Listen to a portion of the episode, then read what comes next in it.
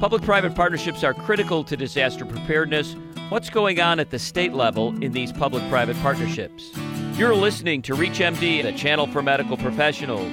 Welcome to the Clinicians Roundtable. I'm your host, attorney and Dr. Bruce Bloom, President and Chief Science Officer of Partnership for Cures, a nonprofit that drives cures to patients through repurposing generic drugs for new uses. And my guest is Dr. J. Patrick O'Neill, Director of Preparedness in the Georgia Division of Public Health.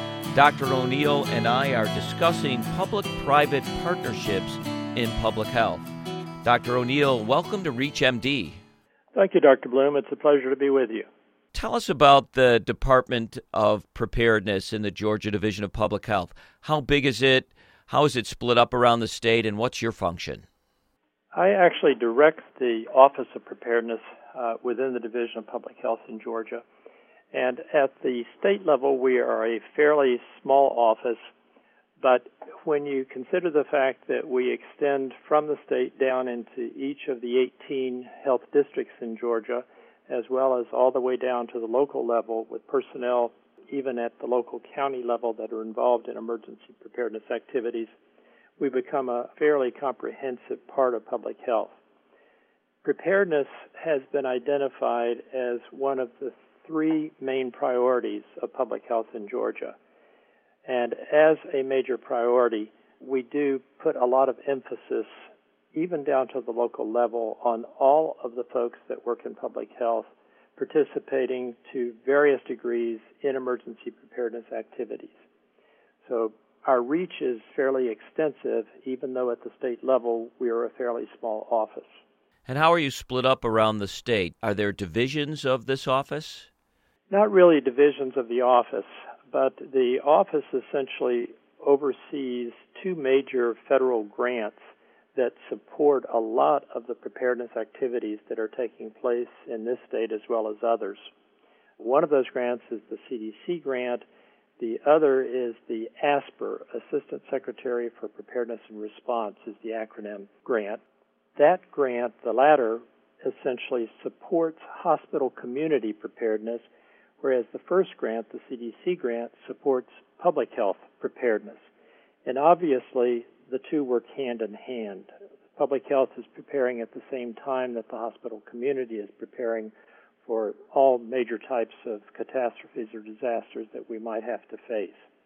Initially, most of the emphasis was on preparedness for bioterrorism, but very soon into this effort, it was recognized that it was far wiser to be looking at an all hazards approach and to essentially consider preparedness from that perspective rather than just the bio perspective. We have used the grant funding, the CDC grant, predominantly in public health to create positions in each of the 18 health districts. We fund five different positions that are present in each of the, the 18 districts. And those positions essentially carry down to the regional and then also even down to the local level the planning function and the exercise function, the risk communication functions, and the training functions of our office. There also is an extremely important aspect uh, that we fund with what's referred to as the liaison program, and that position reaches out to the provider community to be sure that the activities of public health are interfacing appropriately with the healthcare professionals that are where the rubber meets the road, so to speak. Are you able to create these kinds of public private partnerships in rural Georgia the same way you're able to do it in metropolitan Atlanta? We are to some degree. With the large businesses, for example, the major utility in our state, that particular organization reaches out to some of the smallest communities in Georgia with employees even in the, the very smallest towns. So, yes, through this uh, activity with the business community, we can reach out to portions of rural Georgia. But there are certainly sections where large business does not have employees. And this particular model that we're working with right now on the partnerships has not been able to effectively uh, address that issue. And that's one of the things that we've been talking to local chamber of commerces about to see if there are not aspects of partnerships that we could develop through the chambers of commerce that would essentially allow the public private partnerships to develop without having the large business connection. If you've just tuned in, you're listening to the Clinicians Roundtable on ReachMD, a channel for medical professionals. I'm your host, attorney and Dr. Bruce Bloom, and with me is Dr. J. Patrick O'Neill, Director of Preparedness for the Georgia Division of Public Health. What kinds of resources are available to providers through these public private partnerships? A host of resources. From our perspective, probably the most valuable resource is that of the human bodies that become volunteers. It has been very difficult for public health to maintain the number of volunteers necessary to assist in a mass dispensing campaign, for example training the volunteers, and then maintaining the volunteers over a period of time when you may not actually have to utilize them in a real event has been quite difficult. The businesses basically have the ability to maintain the interaction with their employees essentially so that the retention of the volunteers becomes part of what they're doing, taking that burden off of, of public health that's been, I think, the the number one resource that we see for public health in this particular effort is the resource of volunteers. But there are also very many other resources that are essentially business specific. But an example would be in one of our exercises, one of the large businesses came up with some really excellent ideas about logistics related to dispensing of drugs that we had not even thought about in public health. Many businesses that are involved in distribution of products throughout large areas are true experts at logistics. And quite frankly, that's not an area of expertise that I think public health really shares.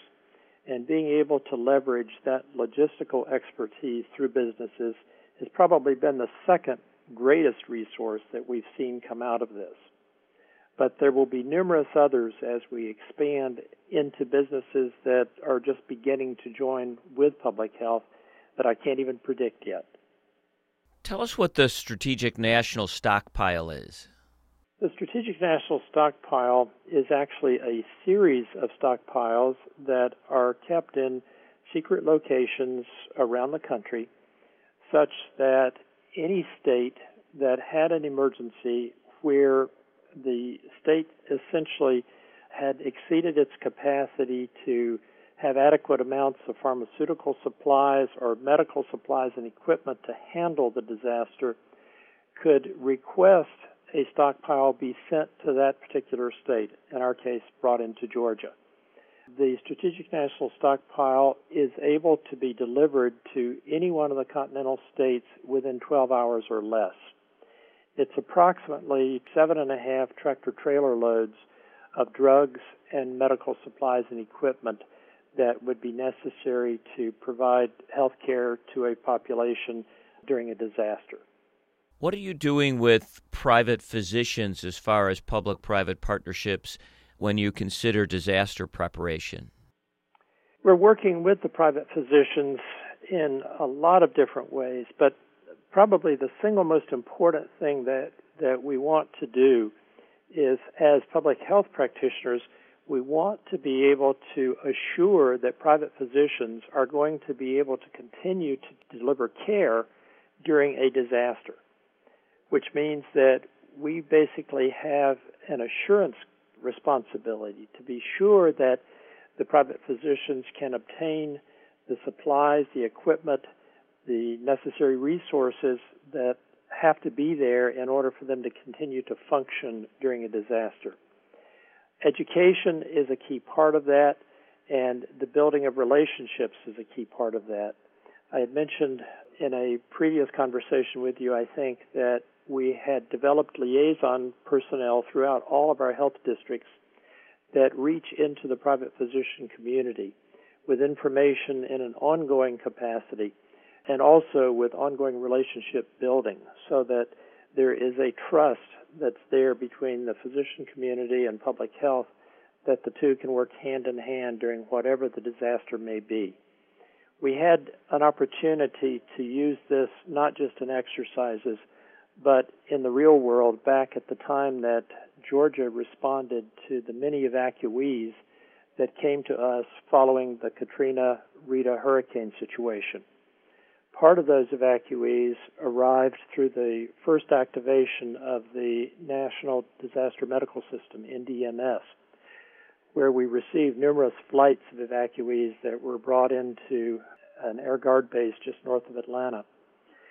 It was the role of public health to try to be sure that the healthcare community was not overwhelmed by that tremendous increase or surge in those that needed health care on a, a, fairly emergent basis for many of them.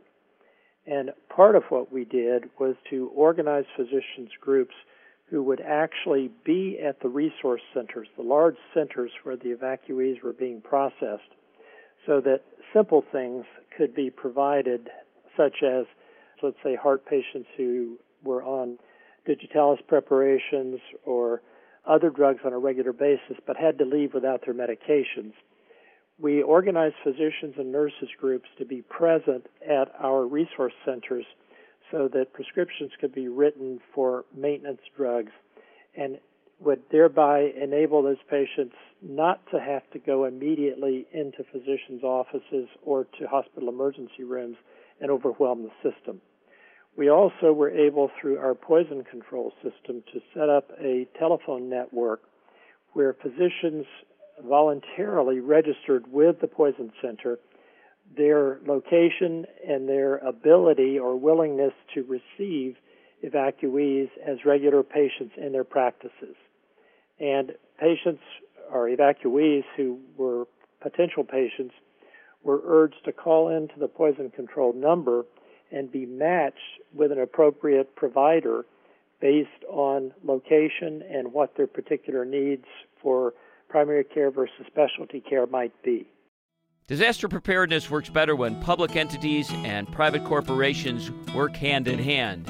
I want to thank our guest, Dr. J. Patrick O'Neill, Director of Preparedness for the State of Georgia Department of Public Health, for giving us some insights into these public private partnerships. I'm attorney and Dr. Bruce Bloom, President Chief Science Officer of Partnership for Cures, a nonprofit that drives cures to patients through repurposing generic drugs for new uses. You've been listening to the Clinicians Roundtable on ReachMD, the channel for medical professionals. For comments and questions, send your emails to xm at reachmd.com. Thank you for listening.